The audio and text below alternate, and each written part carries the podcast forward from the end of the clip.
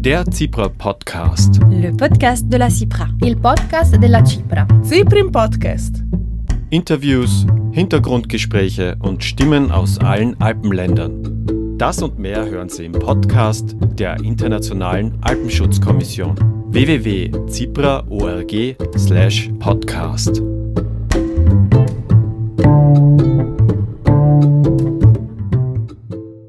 Hallo und herzlich willkommen zur aktuellen Ausgabe des Cipra Podcasts. Am Mikrofon begrüßt Sie Michael Gams.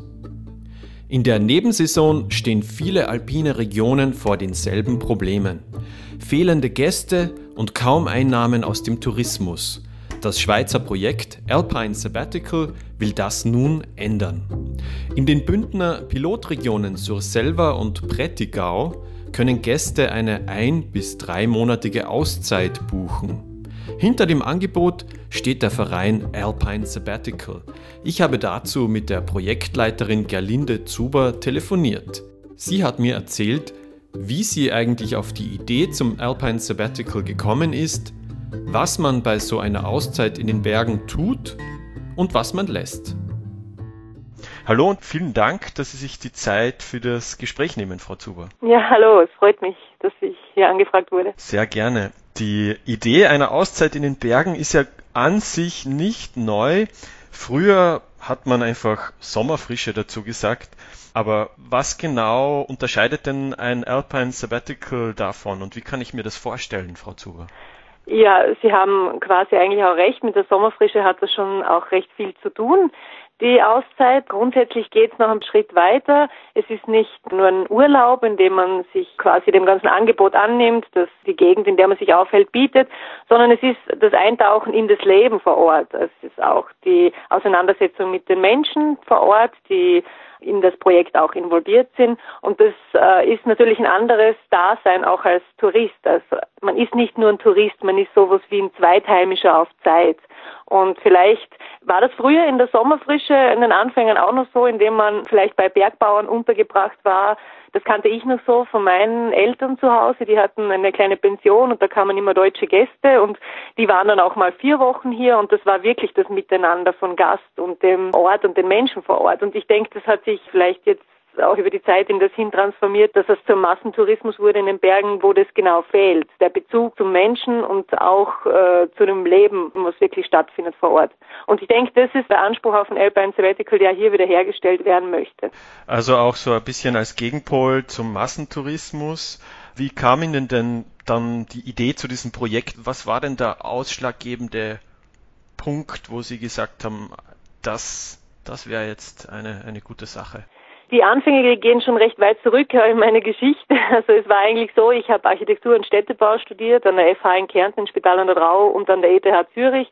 Und die waren während der Zeit viel in den Bergen unterwegs, Klettern, Skitouren, Hochtouren und ich habe im Winter immer als Skilehrer gearbeitet und äh, um quasi so Geld neben dem Studium zu verdienen. Und das war dann so in Kärnten, Salzburg und unter anderem auch am Adelberg. Und da stand ich dann zum Beispiel an der Rendelbahn, das war mal sehr einschneidend am Adelberg äh, und bin hochgefahren und sehe dann St. Anton von oben und sehe, wie mir dieser ganze gebaute Raum eigentlich zu Füßen liegt. Und ich war damals ja in der Auseinandersetzung mit eben Architektur, Städtebau zum einen und dann Berg- und Alpintourismus zum anderen und da haben sich mir wirklich sehr viele Fragen aufgetan. Also wie kann das sein? Das ist ja kein Phänomen, das ist in St. Anton kein Einzelfall. Was passiert mit diesem Raum, wenn alle Gäste weg sind, was ja grundsätzlich drei Viertel des Jahres betrifft? Und wie geht es den Einwohnern eigentlich so in diesem Extrem von Hoch- und Nebensaison? Und dann auch natürlich, welche Rolle spielt der Gast in dem ganzen Film? Also gibt es dafür auch noch andere Lösungen und Zugänge als jetzt dieses ständige Nehmen und Nehmen, wo der Massentourismus in meinen Augen ja auch macht. Nehmen vom Ort und auch äh, sozial ist das ja auch ein krasses Spiel, was da stattfindet. Und dann kam es dazu, dass 2017 der Innovationsgenerator von der Zipra Schweiz ausgeschrieben wurde. Und da wollte ich in diesem Sinne, weil es ging ja auch um Nachhaltigkeit, Co-Creation und Innovation, dieses Extrem wieder thematisieren und versuchen, einen Lösungsweg vorzuschlagen.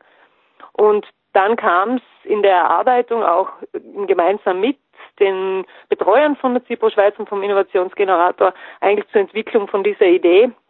Und das ging stufenweise immer weiter in der In dem Wettbewerb ist es dann eins von den vier Siegerprojekten war, die jetzt eine Staatsfinanzierung bekommen haben und dann jetzt auch umgesetzt wird. Und ich hatte dann noch Glück, später dann auch noch von der Schweiz vom Bundesamt für Wirtschaft und Tourismus unterstützt zu werden, wie auch von den Regionen und vom Kanton Graubünden. Somit ist das Projekt jetzt voll in der Umsetzungsphase. Das klingt ja sehr, sehr vielversprechend. Ihr Projekt will ja ganz konkret auch den Gesundheitstourismus ankurbeln.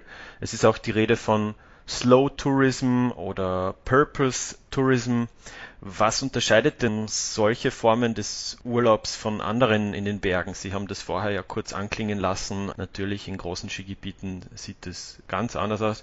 Aber was ist denn so der große Unterschied?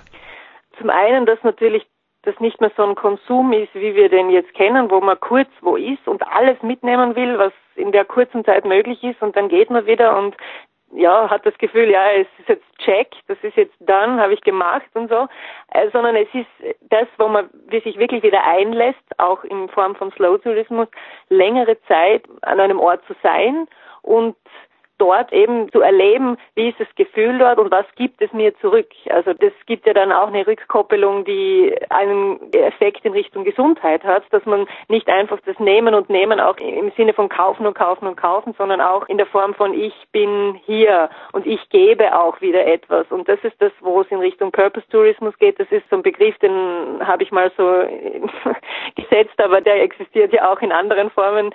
Das ist ja keine Innovation von mir, aber eigentlich geht es darum, dass Leute dem Ort in dem Sinn was zurückgeben, dass sie sich beteiligen.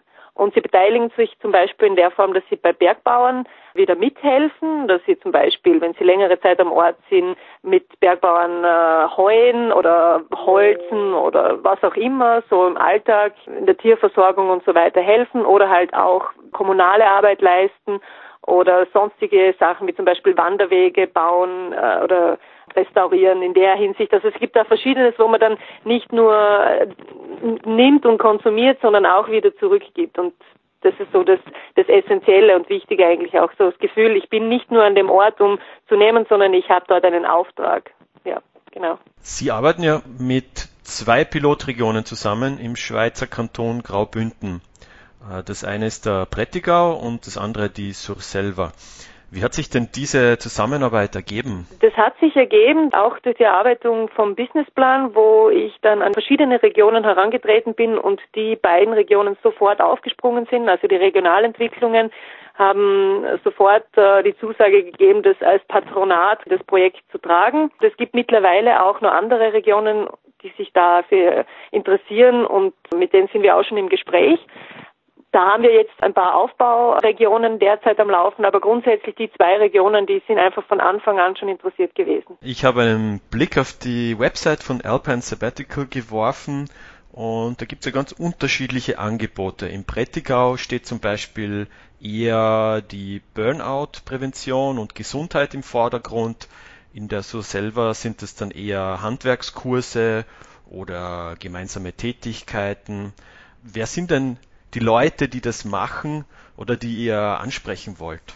Also das sind Leute, die vielleicht äh, zwölf Stunden am Tag vor dem Computer sitzen und jetzt mal das Gefühl haben, ich will den jetzt ausschalten und ich möchte jetzt was mit den Händen machen und dann vielleicht das Gefühl haben, ich wollte ja immer schon mal was mit Bildhauerei machen und ich setze mich da jetzt mal einen Monat damit auseinander und bin dann äh, betreut von einem professionellen Bildhauer, der mich da so ein bisschen unter die Arme nimmt und dann passieren äh, wunderschöne Inspirationen und Werke, die man dann vielleicht ja auch, ist das ja vielleicht auch ein Hobby, was ich dann in Zukunft noch oder eine Leidenschaft in, im, im weiteren Leben dann so noch mitträgt.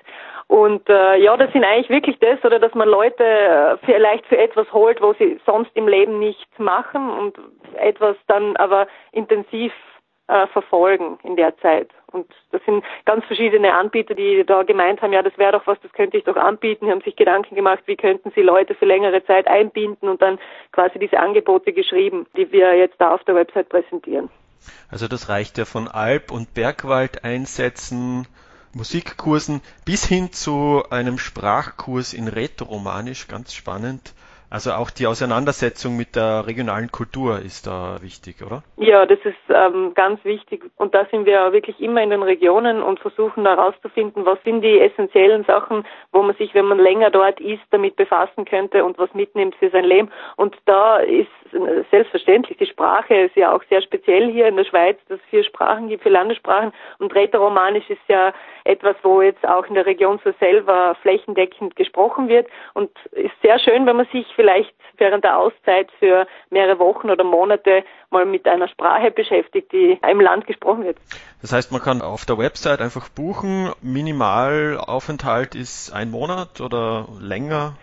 Wir haben jetzt keine Minimalzeit angegeben, obwohl wir schon äh, propagieren, dass es gut wäre, sicher mal drei Wochen mindestens an einem Ort zu sein, weil erst dann kommt so ein Gefühl von Auszeit überhaupt erst äh, zustande. Es wäre mit einer Woche ist das ja eher ein Urlaub oder zwei. Ja.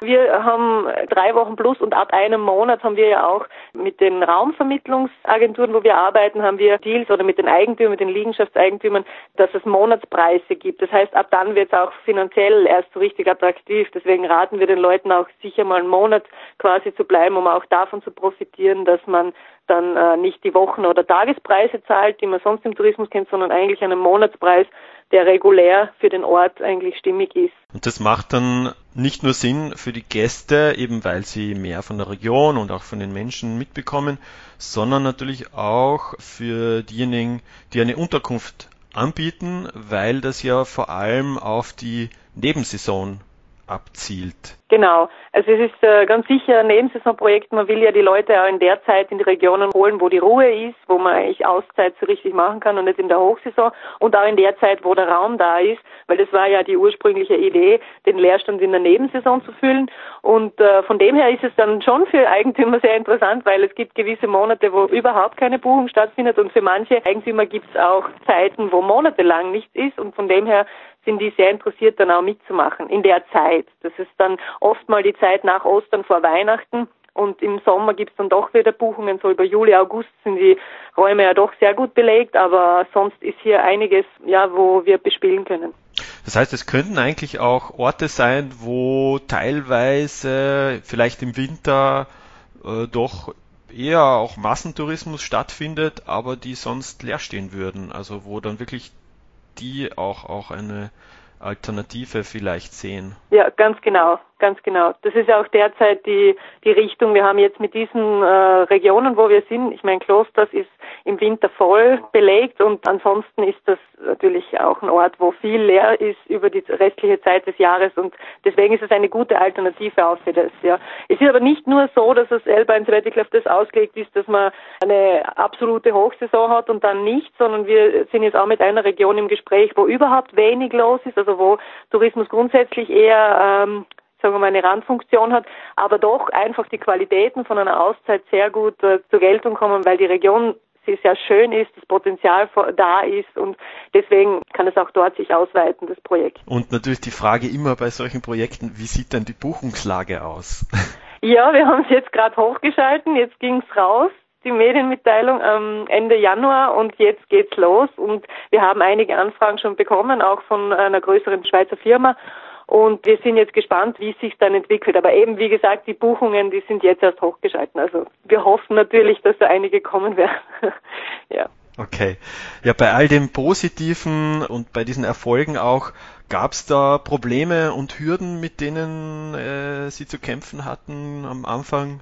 Bei der Entwicklung von dem Projekt und auch jetzt vielleicht noch? Mhm, ja, also was sicher am Anfang eine große Hürde war, war auch so die Vernetzung in der Region. Das hat sich dann schon als relative Herausforderung herausgestellt, weil wie zum Beispiel, wir arbeiten jetzt mit Bergbauern zusammen und wie das überhaupt möglich ist, dass man an die herankommt, wenn man jetzt so wie ich, ich bin da ja nicht vor Ort wohnhaft, ich dringe da quasi als Fremdling ein und möchte dann Leute mit an Bord haben für ein Projekt, wo niemand versteht. Und dann ist es eigentlich so eine Sache, wo am Anfang sehr schwierig war und erst dann so richtig zum Tragen gekommen ist, also einheimische Netzwerkerinnen sich dem Projekt angeschlossen haben und dann wirklich eins zu eins die Vernetzung in die Hand genommen haben. Und das war dann das, wo das Projekt richtig Form angenommen hat. Also diese Schlüsselpersonen waren wirklich der Key für die Entwicklung und dadurch konnten wir dann wirklich eine enorme Menge von Partnern gewinnen. Jetzt all die Handwerker, Künstler, die die Bergbauern, die sind eigentlich hauptsächlich dadurch erst äh, an Bord gekommen. Das war sehr wichtig und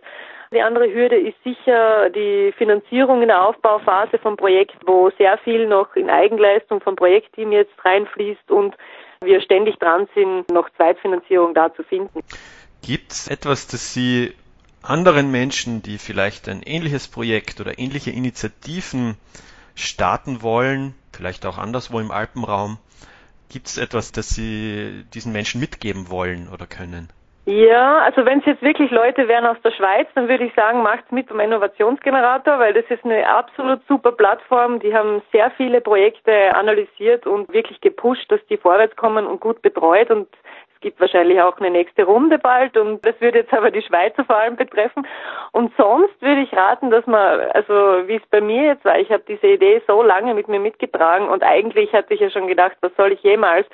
damit machen, mit dem, dass man Leerstand quasi füllt in Alpenregionen, das hat eigentlich mit meinem Beruf als Architektin gar nichts zu tun. Und doch gibt es manchmal irgendwelche Möglichkeiten, dass man solche Ideen irgendwie in welcher Form verwirklicht. Und da finde ich, dass alle dranbleiben sollen. Also Dinge, die ihnen irgendwann mal so als Inspiration gekommen sind, dass sie das mittragen und dann kommt irgendwann der richtige Zeitpunkt und dann ist es gut, wenn man da dran ist. Und das, ja, es ist wichtig, die Hartnäckigkeit auf eine Art.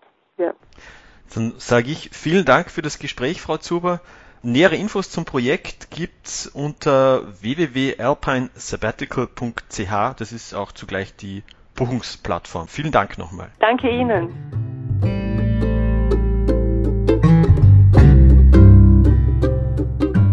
Das war unsere aktuelle Ausgabe des Zebra Podcasts.